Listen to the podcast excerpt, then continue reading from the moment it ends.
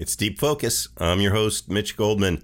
This is part three of three parts from March 6, 2023, which was, and you are a super hardcore fan if you know this off the top of your head, that was the centennial of the birthday of Wes Montgomery. We were celebrating, actually, we celebrated all day long, 24 hours on WKCR.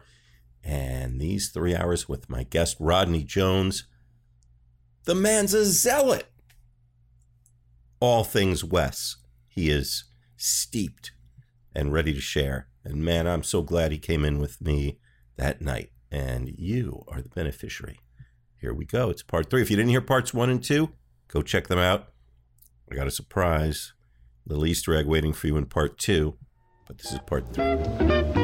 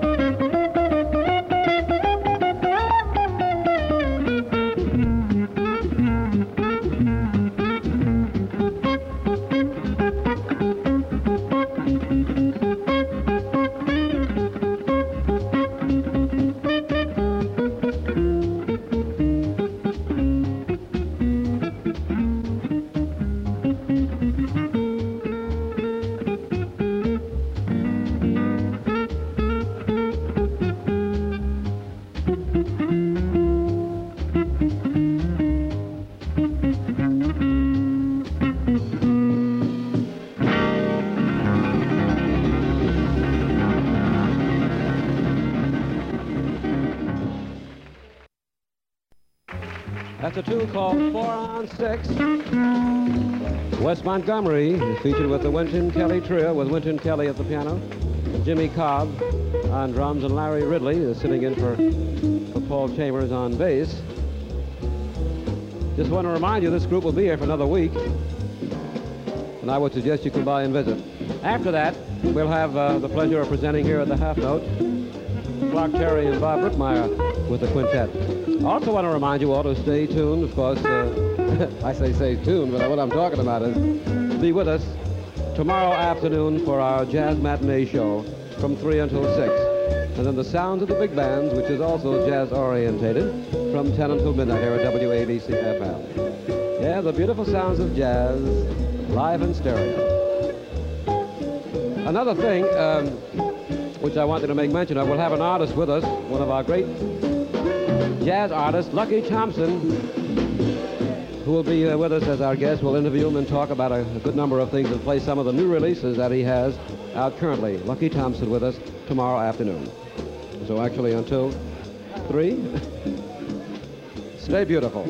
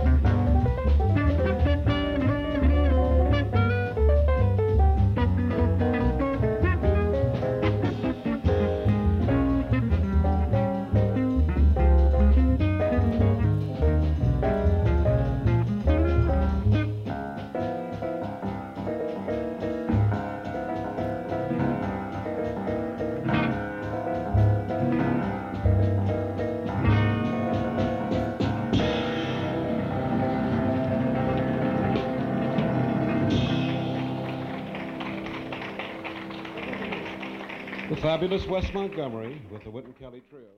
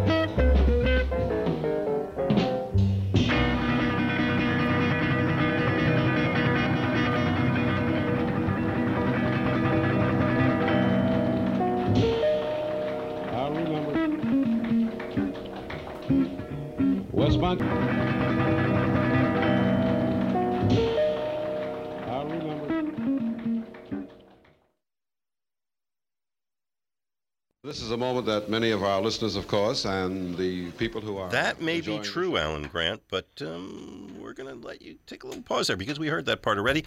This is Wes Montgomery Radio today, March 6, 2023, the 100th anniversary. Amazing.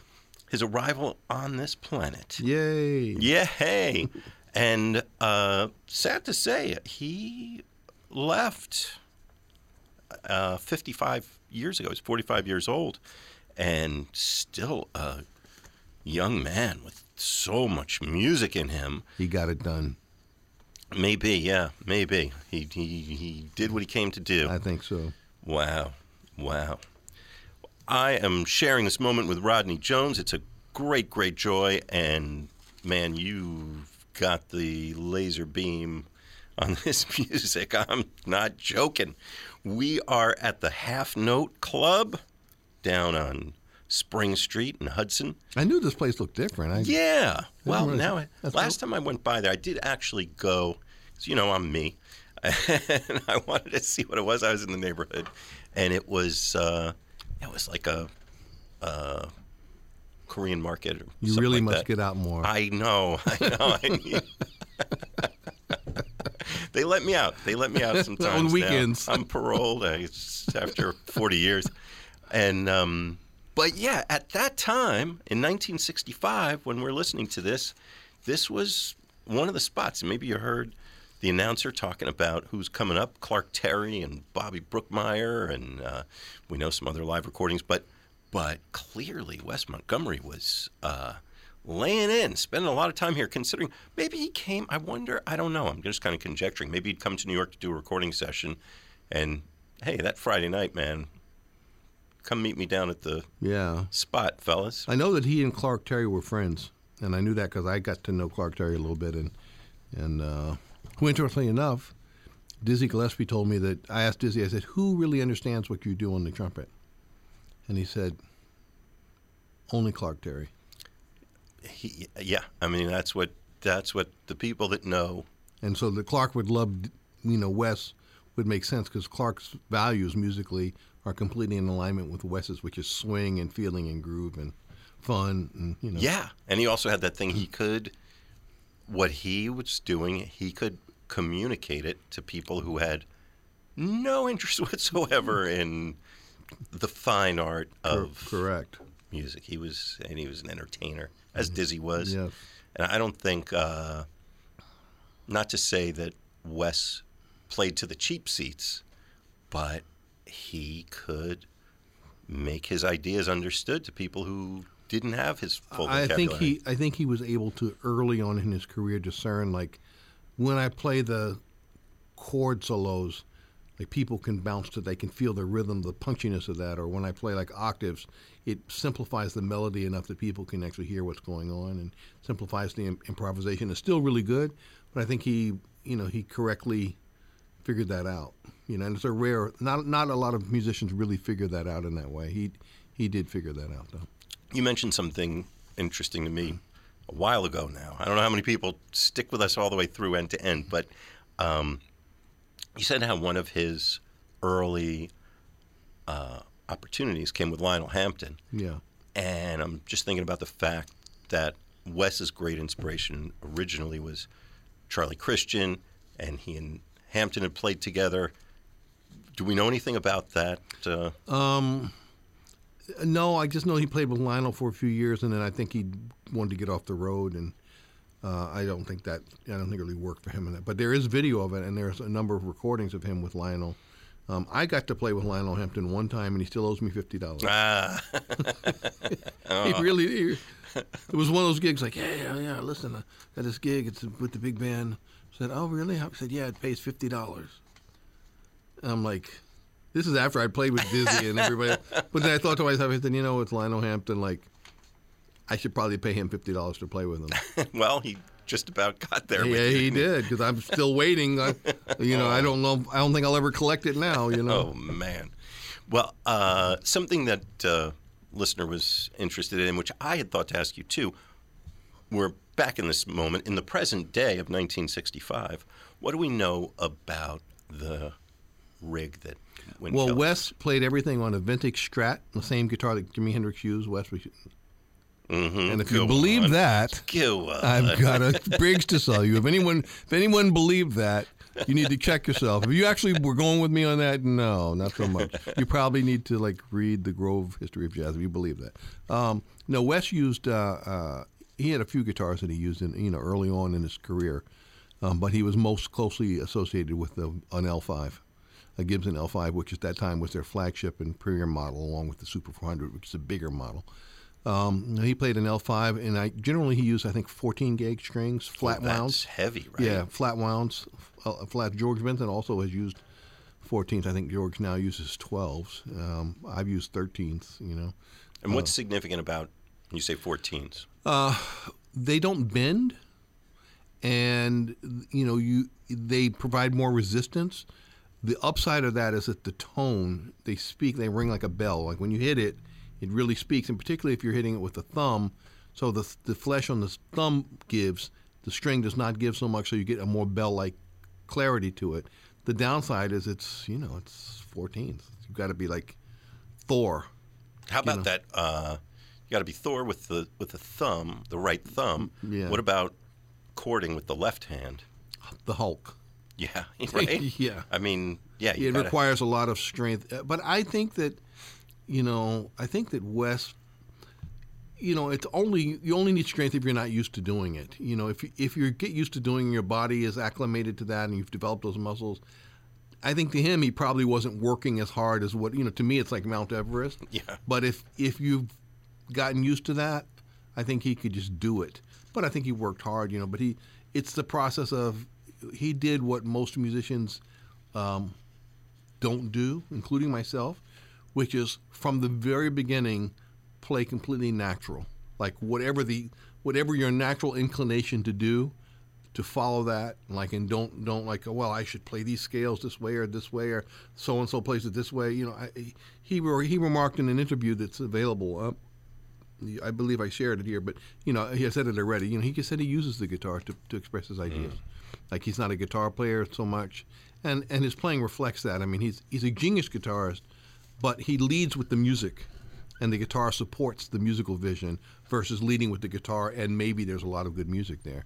So you know, um, I, I just think that that's what he did. But yeah, it's a flat wounds. I think it's- and flat wound, maybe. Fl- flat wounds are strings that are that don't have the the how you can tell it's a flat wound is you don't get any fret noise.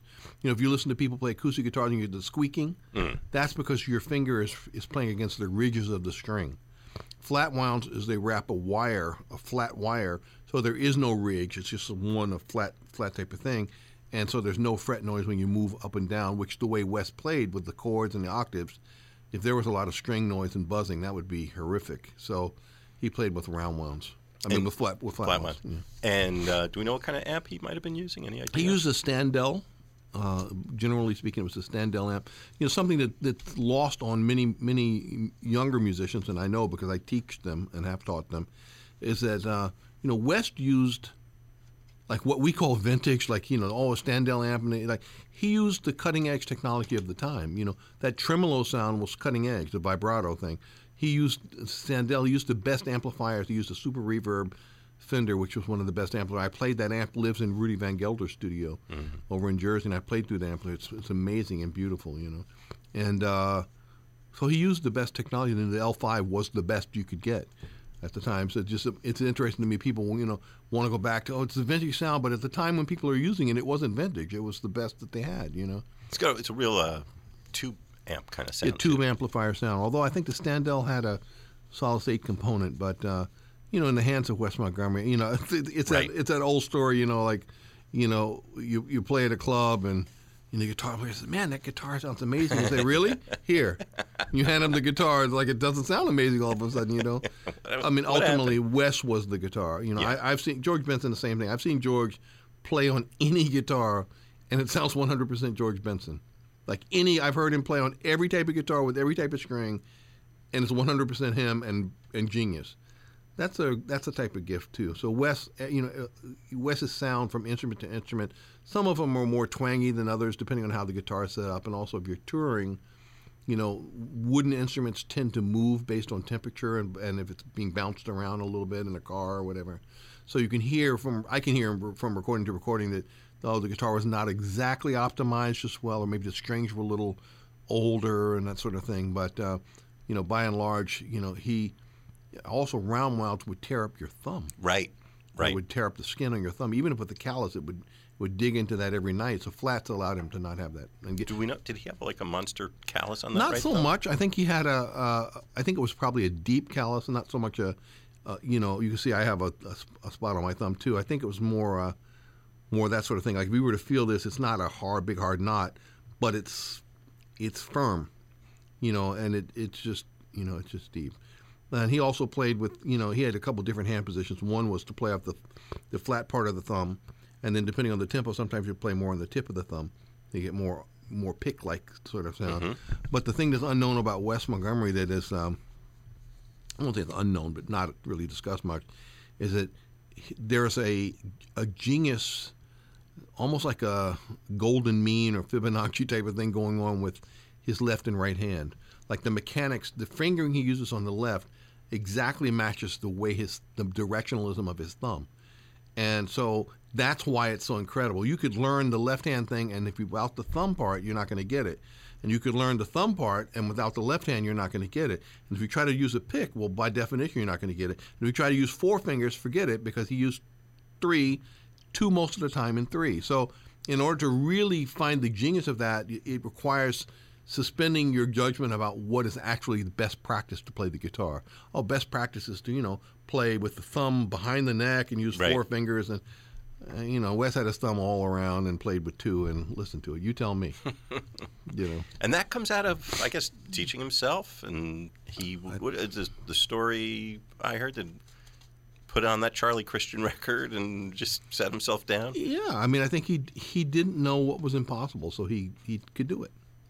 You know, I, the funny story, you know, I played with James Brown the first time I played with James Brown, and uh, not to make it about me, but the first time I played with James Brown, uh, you know, when I was growing up as a kid, James Brown always used two guitar players. He used Jimmy Nolen and, and Catfish Collins. Well, I didn't know that. I was a kid. I'd never seen him on TV or anything. Right. So I learned both guitar parts, hybridized. Like I thought it was one guy. So I tried to figure out how to play it on. So I learned those parts. And when I got to play with with uh, James Brown the first time at the Songwriters Hall of Fame, um, and James Brown did two or three songs, and I played both parts like once. wow. And James came over to me, and Bobby, uh, uh, what's his name? Uh, not Bobby Byrd, um, Miss Bob, Bobby, Mr. Babbitt, they called him, who was um, Bob Babbitt. I think not Bob, the bass player, but was, his name is Mr. Babbitt, who was his manager.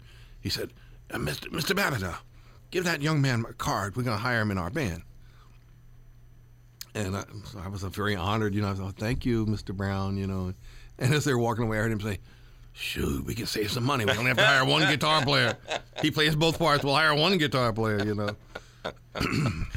oh man, but yeah, that's that's no small task. Yeah. So I mean, so Wes didn't know what he couldn't do, so therefore he could do anything. You know, he was not he was unencumbered by what's right, what's correct, what his the only thing, you know, his here's Wes Montgomery's secret of theory. He had a genius secret of theory that no one knows. Greater than any other musician of theory, and here's the secret of theory. And I'm going to whisper it because I don't want anyone. You didn't hear it from me. Here's the secret of theory. If the second note sounds good to you after the first note, it's right. Yeah. That was his theory. There's a big overlap between him and Art Tatum in a way, isn't there? I mean, they're both supernatural geniuses. Art Tatum, of course, was such a.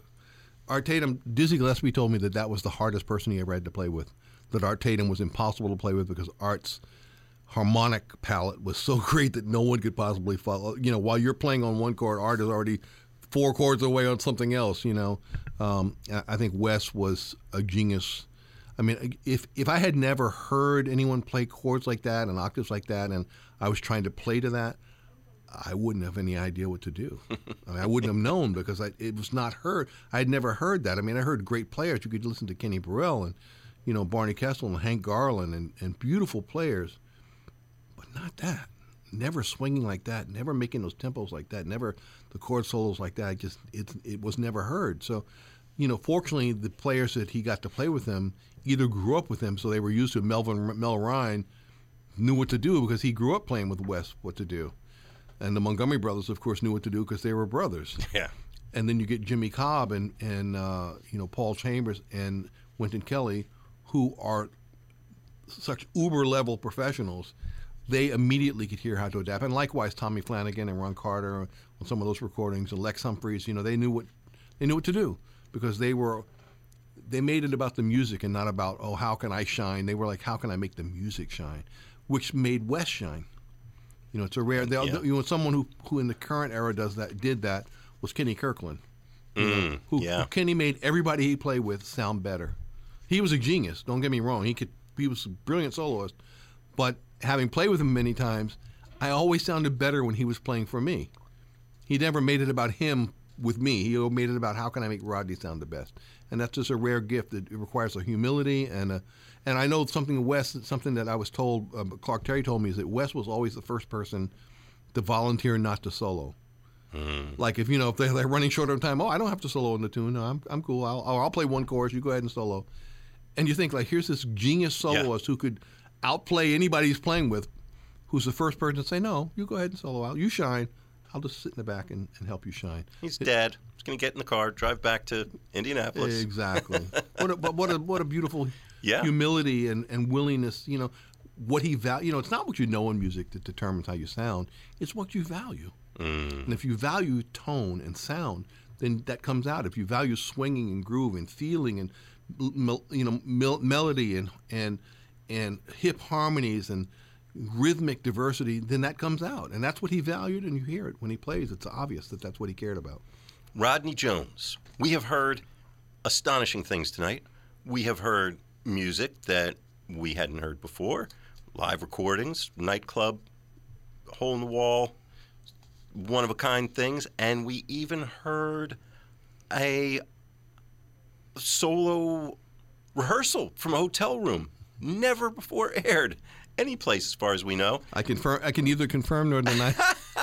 And the one thing that the most astonishing thing of all that I have to say is it's nine o'clock. We've been here three hours and we're done. uh, it, it, it has been a real blessing. It's an, first of all, it's an honor to to celebrate Wes Montgomery. If he were here, I could only say to him, thank you for so many gifts of love, for changing my life, for making um, a difference and showing me the values of what I want. He showed me what I wanted to be as a musician.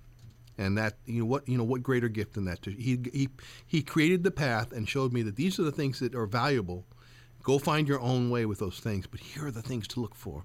Here are the signposts, and so that was that's what I would say. And I would say thank you to you for what you have done, and to WKCR for playing this amazing music. I mean, it's a resource. It's it's an American treasure. It's a, it's uh, it's something worthy of preserving and being heard, and it adds value to life.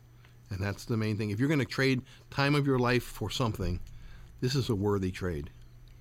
I could never say it better. And my enormous thanks to you for taking your time and My sharing honor. with us and your wisdom and insight that's come from such dedication to this music. I love the music, and I love those who love it, like you.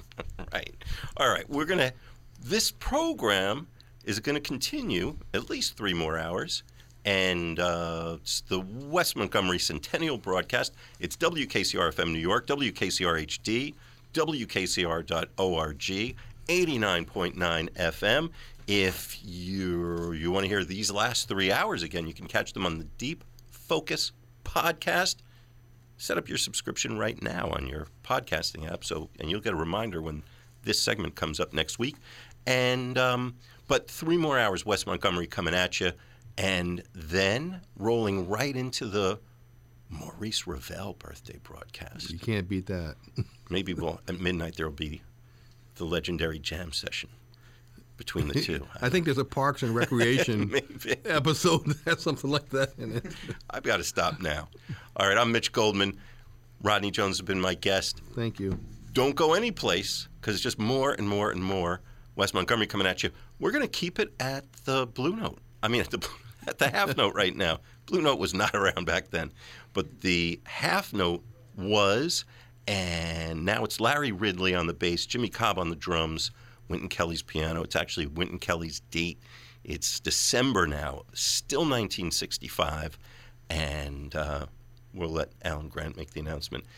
Thanks for being along with us. It's Wes Montgomery Radio on WKCR. Works? Works. Works? Works. It works. Works, works. Wes Montgomery.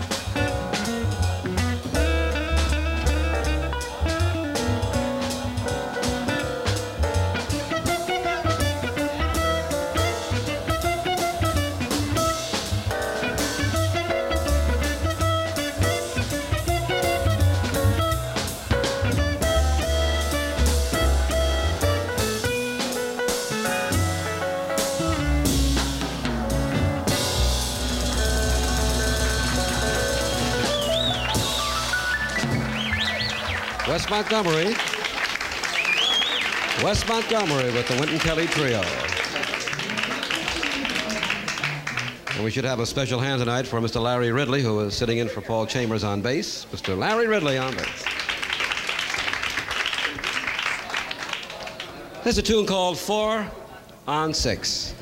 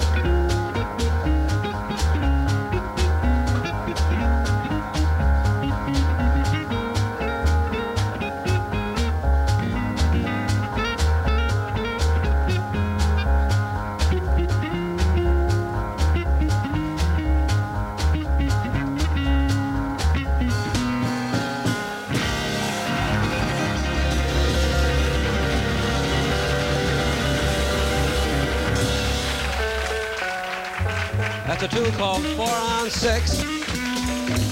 Wes Montgomery is featured with the Wynton Kelly Trio, with Wynton Kelly at the piano, Jimmy Cobb on drums, and Larry Ridley is sitting in for, for Paul Chambers on bass. Just want to remind you this group will be here for another week, and I would suggest you come by and visit. After that, we'll have uh, the pleasure of presenting here at the Half Note Clark Terry and Bob Brookmeyer with the quintet. Also want to remind you all to stay tuned, of course. Uh, I say stay tuned, but what I'm talking about is be with us tomorrow afternoon for our jazz matinee show from 3 until 6. And then the sounds of the big bands, which is also jazz orientated, from 10 until midnight here at WABC FM. Yeah, the beautiful sounds of jazz, live in stereo.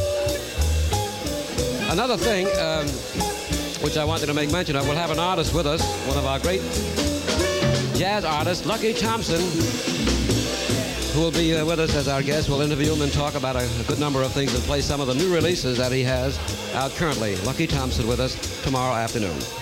So actually until 3, stay beautiful.